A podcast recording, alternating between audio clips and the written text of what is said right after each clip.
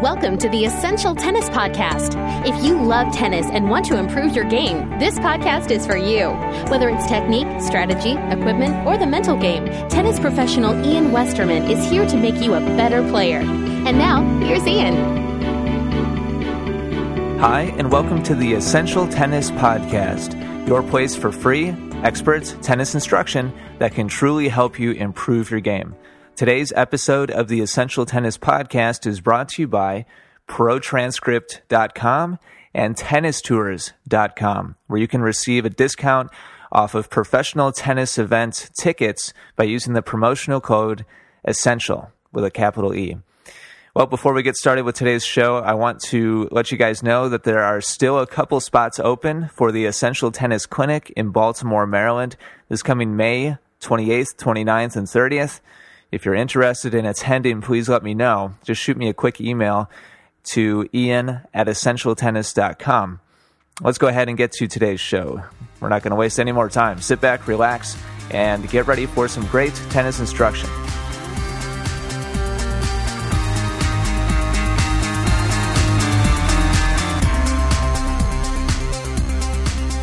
My guest today on the Essential Tennis Podcast is Raj Gaverla, who's a professional speaker, author, and coach. And he's going to be talking to us about a special topic today having to do with mental tennis, but a little bit different angle than what we have covered before on the Essential Tennis podcast. But Raj, I first want to introduce you and say hi. Welcome to the show. Thanks for having me.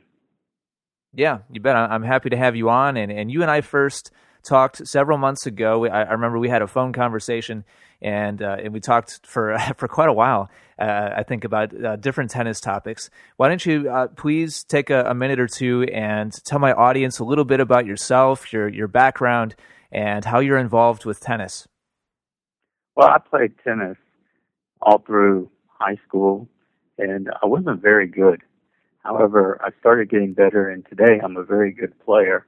Uh, of course, I'm not uh, on a pro level by any means, and I got into professional speaking, and mostly what I do is I help organizations increase their productivity and profitability by improving their mindset, mood, and motivation. And I work most exclusively with sports teams. Okay. So this podcast will focus more on the tennis team itself and going from what I call a fixed mindset to a grow mindset and using mindset, mood, motivation tools. Okay, great. Well, uh, David Grumping, who's been the other kind of main mental tennis guest that I've had, kind of comes at it from a similar angle that, that you do. He also works with, with business people and, and likes to work with athletes as well. But the difference is, uh, uh go ahead. Sorry, Raj. Oh, I'm sorry. Uh, I'm sorry. I thought you. I thought you were trying to say something. Um, uh, the, sounds like the difference between you and him is that you specialize with uh, with teams, and I find that really interesting because most tennis players at some point are going to participate in some kind of uh, tennis team competition or, or activity, which which is great, and I really recommend that my listeners go out and do that, whether it be a high school team or uh, if you're lucky enough, a, a college team or a, a, club team, USTA. A league team, uh, all really great experiences, but it kind of brings uh, a unique mental uh, challenge to the table for for a lot of us. And, and I know that you have a little outline here that we're going to follow, uh, kind of four main points. Why don't you go ahead and, and give us a little intro and, and, get started on our first point, Raj? Sure. Yeah, yes, you you really really honed in on it. Being on a team really brings a lot of different dynamics, and tennis itself, although a lot of times it's seen as an individual sport, uh, in doubles, of course, there's a there's a team, and then again, as you mentioned, USTA, even Davis Cup, the team aspects. And even if you are a singles player, you have a team in the sense that you're working with a coach. And as high or higher you get, you'll probably have a mental motivation expert. You'll have other people that are part of your team. In fact, uh, Roger Federer, a lot of times when he wins, he credits his team because it's not just him doing it, although he is hmm. the star attraction. Right. But uh, today, what, what I'm going to talk about is going from having a fixed mindset to a growth mindset. And the way that we're going to do it is through mindset, mood, motivation tools. And Dr. Carol Dweck wrote a book called Mindset. She's a Stanford University researcher, professor, and psychologist. And she talks about in her book going from a fixed mindset to a grow mindset. And so I'm going to talk about how to go from a fixed mindset, give some examples to a grow mindset using what I call an adaptability link. And the first adaptability link that we will use will be to use logical emotion. Okay. Shall we start from there? Yeah, sure. Sounds good. Well, to use logical emotion, notice I put logic before emotion. And I do that for a reason because we know and through research that emotion comes before logic. However, we know that one without the other is very short sighted. If we have just emotion, then we don't have any thinking. There's no, there, there's only uh, a certain emotion, a certain ingredient, but it has no purpose. But if we have logic and not emotion, well, we have a, a plan, but we don't have any action. We don't have the emotion part to get any type of real actionable purpose.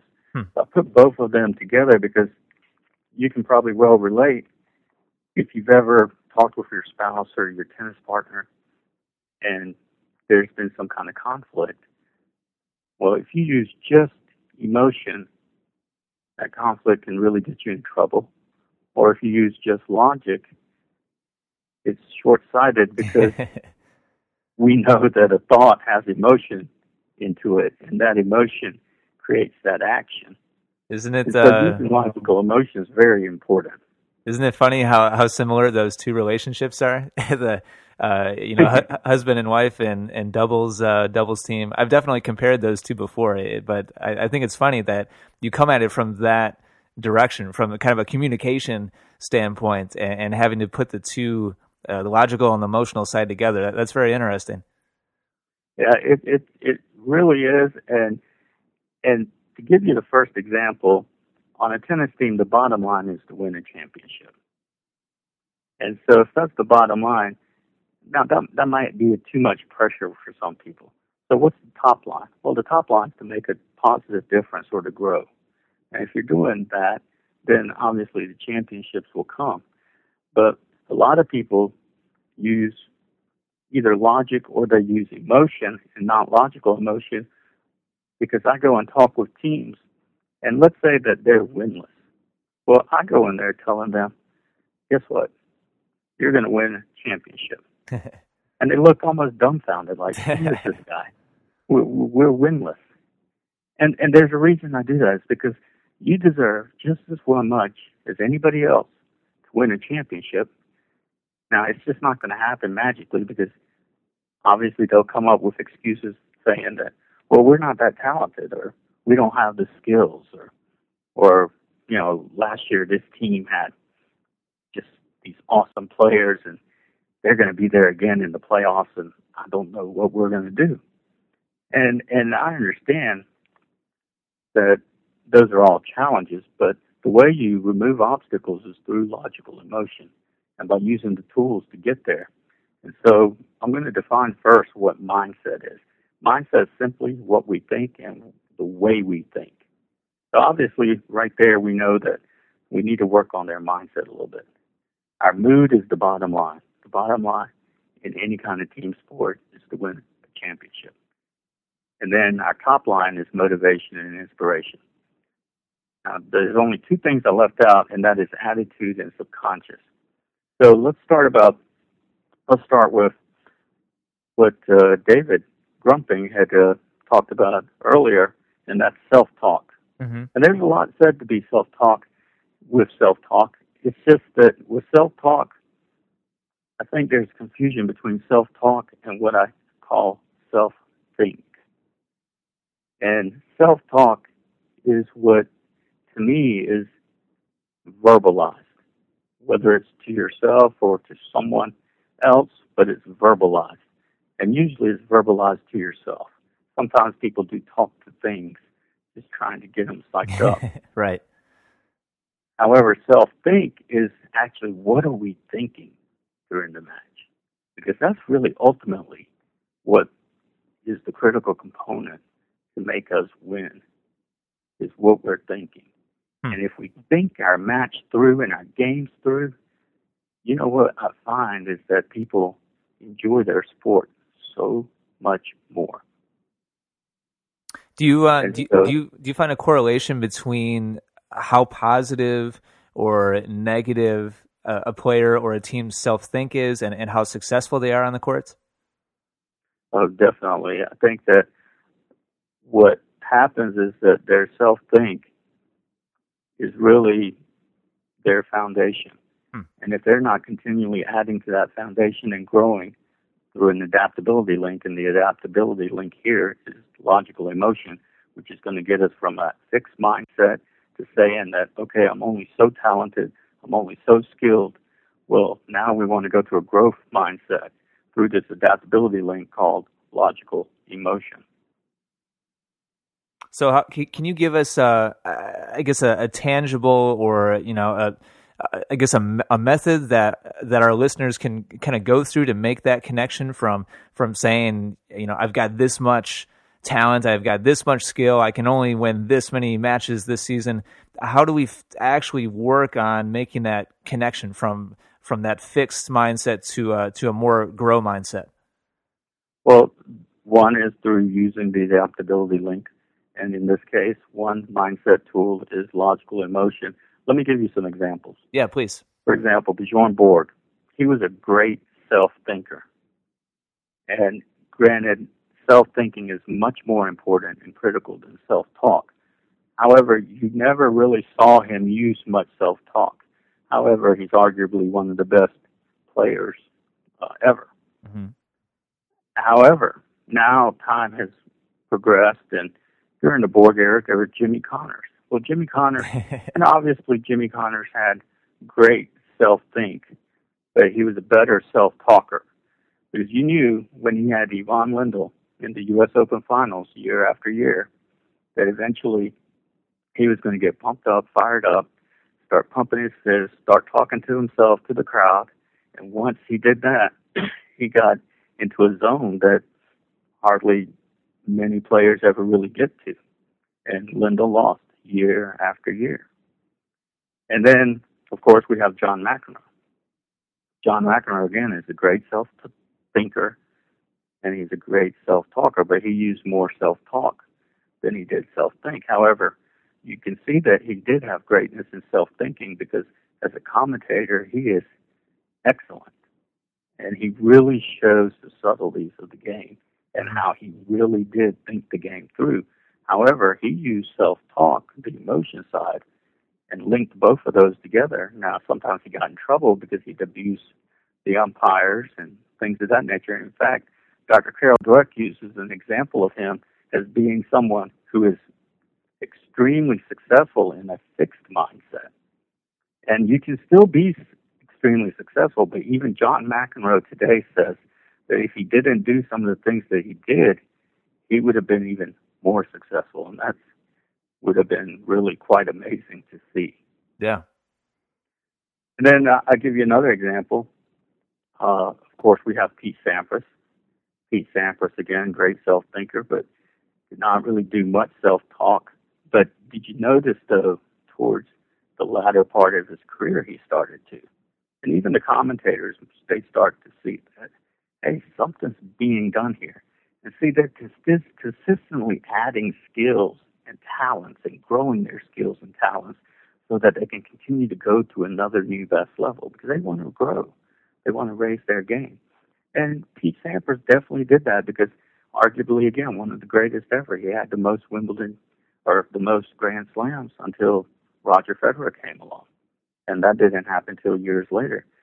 And of course, you know, Pete sometimes would throw up and uh, win a match, and you knew he was going to win if he threw up. But I don't really highly recommend that. and then, uh, lastly, of course, the par excellence today, Roger Federer. Uh, you can see that he's a great, great self thinker. However, you're starting to see slowly and slowly that he's using self talk to get himself to use this adaptability, link, logical emotion. Then on the women's side, it's Serena Williams. That's uh, was the biggest tip from Tony Robbins, who's one of the top motivation inspirational speakers that she hired. He told her, you know, use emotion. You, you have a great self-thinking concept, but your your your logic is there. Your emotion is missing. And you know, some players they use one more than the other, but when you can find that nice congruent balance is when you get the best results. All right, so I, I got two two questions for you, Raj. Uh, first, first of all, so so how exactly do you go about developing this within an individual or or an entire team, uh, just in general? And then my my second question is for for those of us who maybe already have plenty of self think and self talk going on, but maybe it's not constructive. Maybe where where we have negative mindsets and what we're doing in our in our heads is not helping out very much. How do you train mm-hmm. somebody to uh, be more constructive with with their self think and talk? Well, one way is again through an adaptability link to, let's say, another profession. For example, I'm also a professional speaker, and if you notice that the words I use especially when I'm professionally speaking versus doing a radio interview it, or a podcast interview, are a little bit different. And in professional speaking, you want to have the most dynamic, most powerful, meaningful, purposeful sentence, but you want to do it in the fewest amount of words. Hmm. And the fewer words you can use and the better the word choice, the better the speech. And the same thing applies to tennis. You want to unclutter all of that chatter that's going on in your mind. You want to quiet it down, quiet the mind. And then at the right moments, you want to be able to activate it, whether it's through self think, which is going to create those synapses in your mind that's going to cause an action. Thought becomes an action, which becomes a result. And then self talk is the same thing except for it's verbalized. And it, it, it's very important that with both of these, that it's critical to have self think and self talk put together. Because again, one without the other can be very dangerous and can really uh, hinder your progress.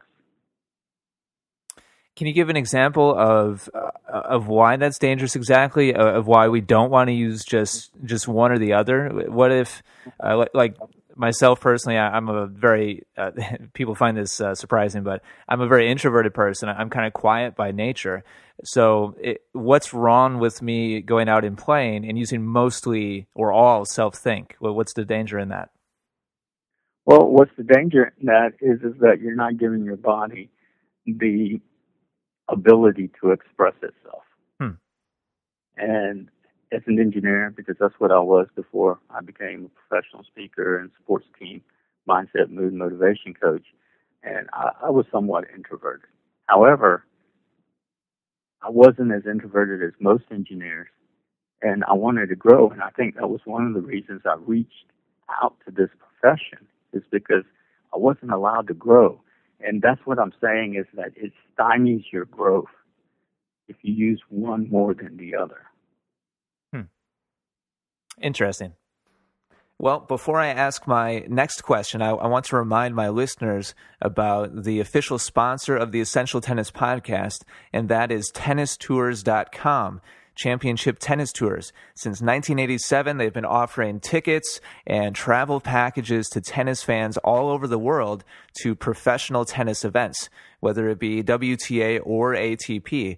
They offer tickets and travel packages to the Grand Slams and a lot of the Masters Series and uh, Level 1000 tournaments around the world. Definitely check them out if you're going to go watch a professional events and help support them uh, and, and kind of thank them for their support of me and the Essential Tennis podcast.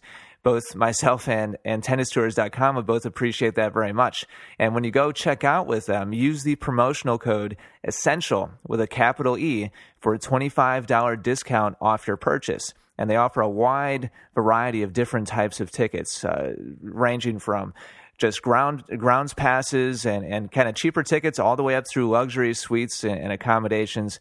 Uh, they really offer a wide range of options. So go check them out and show them that you appreciate their support of the Essential Tennis podcast as much as I do. So thank I thank them very much for their support. Well, um, I, have got another question here uh, that kind of goes back to when we when we first started. Um, you were talking about uh, kind of, I guess the uh, you, walking in and, and first addressing a, a, team that you're working with. You, it sounds like you're making it very clear that you want them, or you're kind of putting the expectation on them that the the point of them playing is to win a championship, and and you're talking about how that's typically very surprising, especially to a team who's used to losing. Now, I, am sure that you've probably heard from other coaches, maybe maybe uh, other speakers, or uh, maybe parents or, or, players that. Well, you know, haven't you heard? It's the 21st century, and and sports and competition are all about having fun, and, and everybody's supposed to go out there and kind of do their best, and as long as uh, they they try and they have fun, then then great, and, and everybody should be happy. What's your uh, what's your response to that kind of mindset? Well, I, I I do believe that sports are there, and we're supposed to have fun. And I do know this that every time that I've won or I've won a championship, I've had a whole lot more fun than if I didn't. That's number one. That's number a good point. Two, number two is is that I'm not just putting someone on an island with these extremely high expectations. I'm giving them the mindset, mood, mental motivation tools to make this happen, to help them to grow. And that's the thing that they're missing. See, they they they focus totally on the emotion side of, oh gosh, this guy wants us to win championships and we're not that good. Whereas they don't have the logic side. Or you can be reversed. A team that's won, let's say, two years in a row. Well, they they can have a, a lot of the the logic. Well, you know, we've already won two years in a row. Well, we should win again next year, and that's you know, logic says that. But then they're missing the emotion side because you know they they still have to go out there and perform, and so it's really important. So I give them a tool, and I've uh, put together another adaptability link called the Winning Mental Pyramid, and I've worked on this leading edge research for five years now and it shows the relationship between motivation and inspiration, attitude, mindset, mood, and subconscious. And to quickly summarize it, motivation has a relationship with inspiration, and motivation controls your attitude. Your attitude controls your mindset. Your mindset controls your mood, and mood has a relationship with subconscious. And so, in order to put yourself or use this self talk, self think appropriately. Well, in a team dynamic, the way that I come into teams and, and I explain what the winning mental pyramid research is and I apply it to their team, well, at the beginning of the year, it's applied differently because we want to get the team to gel, to mesh together, to come together, to bond, and, and really, really uh, focus in on, on a lot of the uh, uh, team aspects as far as the communication as far as how we're going to handle things, as far as what's going to happen if there's some obviously challenges or some conflicts, and and really sets the tone. So it's almost like as if this is the the degree in your hand. Uh, when I was in college, all four years, I just focused on having that degree. In my mind, because I had that in my mind, all I would think about whenever sometimes something would come up, good or bad, was I want that degree in my hand. I want to hold that degree in my hand. And automatically that would create that logical emotion connection for me. And so we we figure out what that is for a team because every team is going to be different. You have, let's say you have 10 people on the tennis team, you're going to have a lot of different personalities, a lot of different characteristics of people. You're going to have different talents, different skills. And so we want to be able to, to learn from that and to grow from that. And what I've found is that the best tennis players, the best teams in the world, when you really know you have a good player, is when you really have a player that makes other players, other teammates better. Yeah. And so I use this winning mental pyramid. Now, let's say I come in in the middle of the season. Well, it may be a little bit different, it's especially if the team is losing and I come in. then I use it differently. But let's say the team's winning and I come in, well, I'm not going to make a whole lot of adjustments. I mean, the day before or halfway through the season, if you're winning and you're undefeated, I'm not really making a lot of adjustments. What I'm doing there is giving you more incentive and keeping you pumped up to stay on that leading edge so you don't lose lose that momentum as you start going into the playoffs and into the championship run. Now let's say you are in the playoffs, you're winning and and you're about to go into a championship game, you're undefeated or if you're not undefeated, you're favorite to win it all. Well again, I'm not going to come in there and try to introduce something that's totally new. In fact, I probably won't even if this team has not ever heard of the winning mental pyramid research, I probably won't even mention it to them, but I will apply it in doing pregame motivation for them before their big match. And usually and hopefully they'll win and we'll have a post-game victory celebration. So it's a combination of the two. And so I'm using the winning mental pyramid, but however, in that case, I'm not really telling them what I'm doing, but I'm giving the pregame mindset, mental motivation, and then the post-game victory celebration. Uh, when you come in and, and you first start talking to a team, uh, whether it's a sports team or or a business, is uh, I guess especially with a, a, losing team, do you ever find that the players or, or participants have a hard time believing you or, or buying into what you're you're talking about. I mean, you you come in, you're talking about winning and getting championships and all this stuff, and I guess especially on a losing team, it, it seems to me that there might be a tendency for them to not really buy into it and maybe uh, even actively resist it. Um, do you ever come across that? And uh, if so, how do you how do you deal with that with a player who who's kind of fighting against uh, having a positive uh, mental attitude? That that's a great question, and the, the way that I combat that is through my analysis. I do a lot of upfront work with the coach, and then I learn about each of the players. So when I'm walking in and I'm on the platform in front of them, I'm already telling them things, and they've never even met me that I know about them. and see, that automatically gets them to a comfort level. Because then they say, well, golly, this guy's really done his research. He's really done his homework he's really invested in us. Let me perk up here and listen to really what he has to say.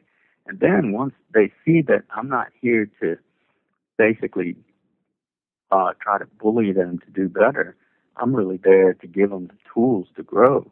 And this is like anything else. Uh, yeah, anything else in the sense that if you're a child, let's say, or even a boy or an adult, and you've never had a computer and then all of a sudden somebody's giving you this magnificent tool and they show you how to use it and, well you you become more productive right? And, sure. and, and and and you grow. And so that's what i'm doing is i'm giving them that computer. I'm giving them those tools in order to make that happen. And then also the biggest thing that i want them to benefit from because they're going to be together a lot longer than my how how much ever time i'm going to be in front of them so I want to give them the opportunity to work with one another, to know one another, the tools to do that. And by using this leading edge research, the winning mental pyramid, I do that and I bring them up front and I'll ask each one of them to tell me about a time that they were in the zone. And probably other players on the team have not even heard this story because again, most teams they do a great job of taking advantage of having their coach or coaches, but they don't do a very good job of of of uh, taking advantage of having teammates. And that's to me is what I see the difference between a bad team that goes to a good team, a good team that goes to a very good team, and a very good team that goes to a championship team. Last question for you, Raj, and uh, this is all really interesting stuff. And I'm I'm sitting here on the other side of the microphone, kind of uh, just trying to uh, absorb as much of this as, as, I can, and, and hopefully I'm asking uh, good questions for for my yes, listeners. Um, I, I, know that I have many listeners who who are actually coaches, uh, high school coaches and, and team coaches obviously. I, I, have a lot of listeners who are uh, just players, um, and, and, they might be on a team who who needs this information. And, and obviously, I, am sure my coaches listening are, are, are, very interested in actually being able to take this information and and use it and and try to spread these uh, th- these methods th- throughout their own team. So. Uh, in our last couple of minutes here, I'd like you to please uh, talk to the coaches and, and, talk to the players out there, and and to, how can they implement what you're talking about? Is you know is that is this something that that they can do for their own teams uh, and start to build up the success of their of their own teams as players and coaches, or do we need an expert like you to come in and, and help us out?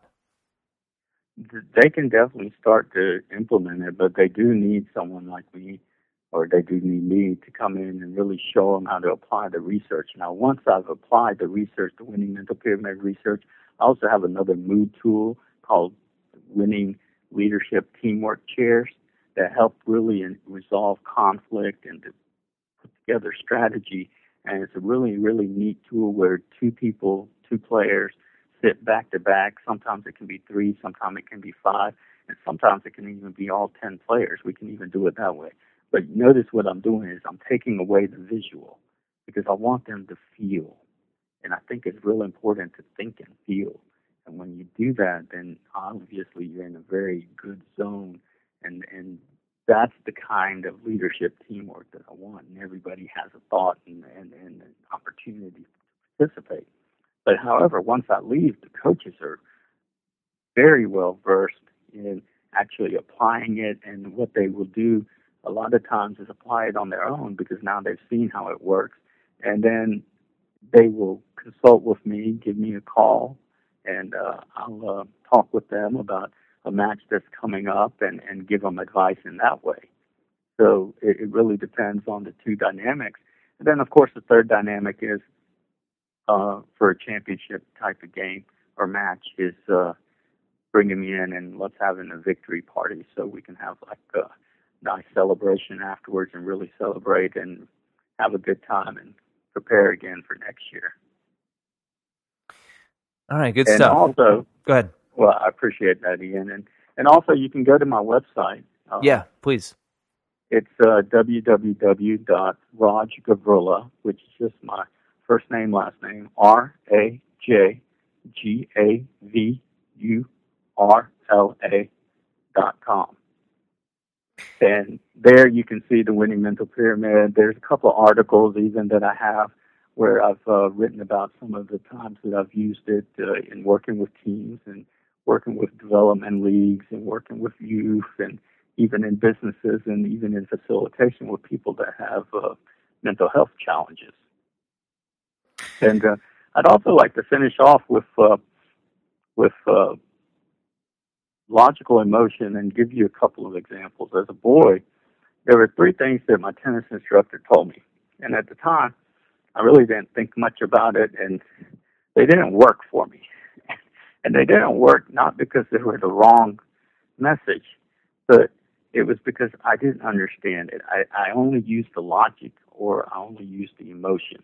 One was my tennis instructor would tell me to punch the volley like I was punching. okay? And so you know, I would grab my racket and I'd punch, punch, and it would never really have that zip on it that I would see like a McEnroe get or somebody on TV on his volleys, and I, I, I just never knew why.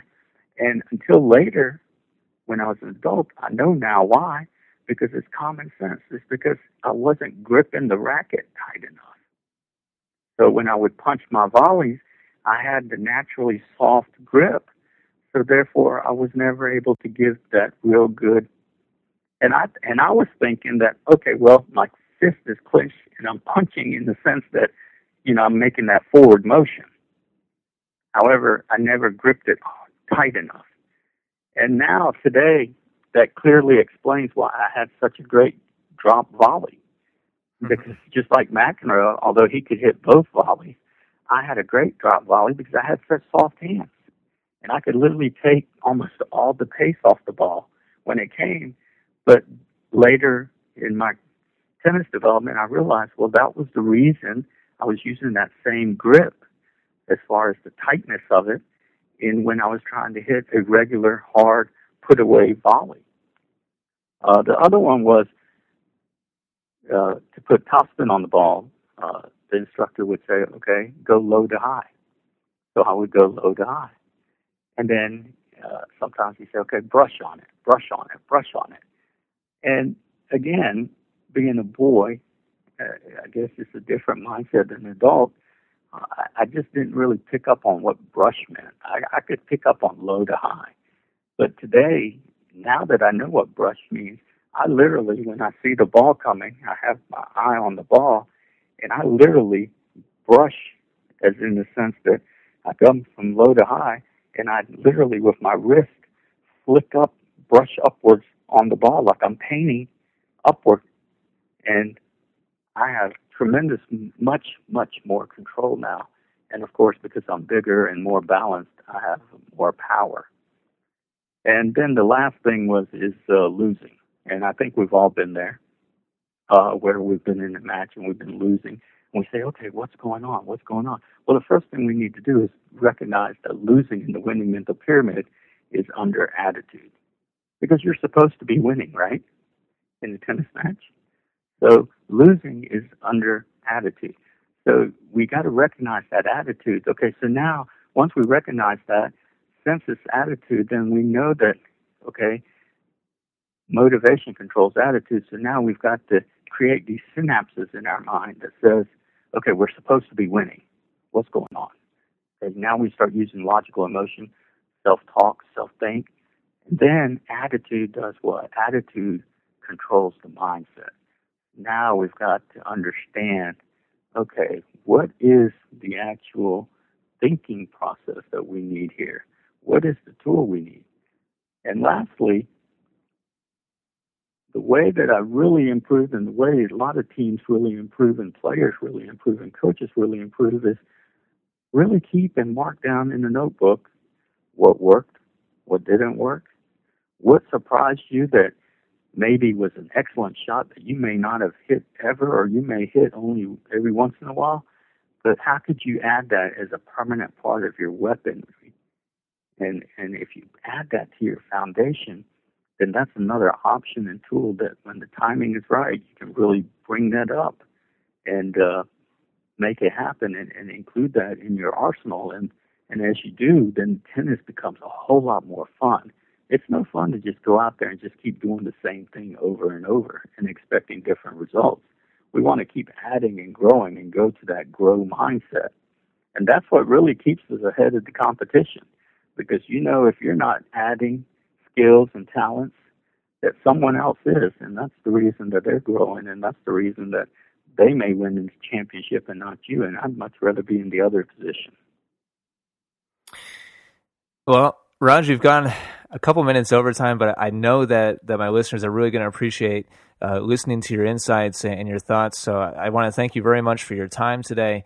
And and spending the time talking to myself and, and, and to the listeners of my podcast as well. Thank you very much. Thank you, Ian. Thanks for having me. And uh, I really uh, appreciate uh, what you're doing for tennis and for your listeners. They're, they're very fortunate to have you. Well, thank you, and I, I, look forward to having you back again in the future. Hopefully, I, I, get a feeling, I get the feeling that on on a lot of these topics, we've just kind of scratched the surface and, and introduced them. And, and to my listeners, definitely go check out Raj's website at rajgavurla.com. See the materials that he has there. And Raj, hopefully I'll be talking to you again soon in the future. Thank you, Ian.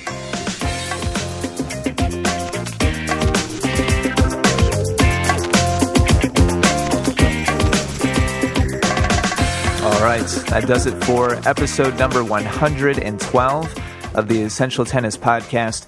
Thank you very much for joining me today and my guest. Hopefully, you guys enjoyed the show. And before I wrap things up, I want to send a special thank you out to those of you who have donated to the Essential Tennis Podcast in the last week. Starting off with Jason in California, who sent a $20 donation. Thank you very much, Jason. David in Alabama did a five dollar a month uh, subscription pay, uh, subscription donation. Thank you, David. Steve in North Carolina, five dollar subscription, and Charles in Maryland, also five dollar subscription donation. So thank you to you for very much. I appreciate it. And Jason in California, I'm going to send you an essential tennis shirt since you donated donated the most this past week. Thank you very much. And if Essential Tennis Podcast has helped you improve your tennis game, I would really appreciate your support through a small donation, either either monthly or one time. It's it's totally up to you, and you can do that by going to essentialtennis.com, and in the lower right there's a box that says donate. Just click on that. I thank you guys very much for your support. All right, that does it for this week. Thank you everybody very much for joining me. And I look forward to the next episode of the Essential Tennis Podcast next Monday. Take care, everybody, and good luck with your tennis.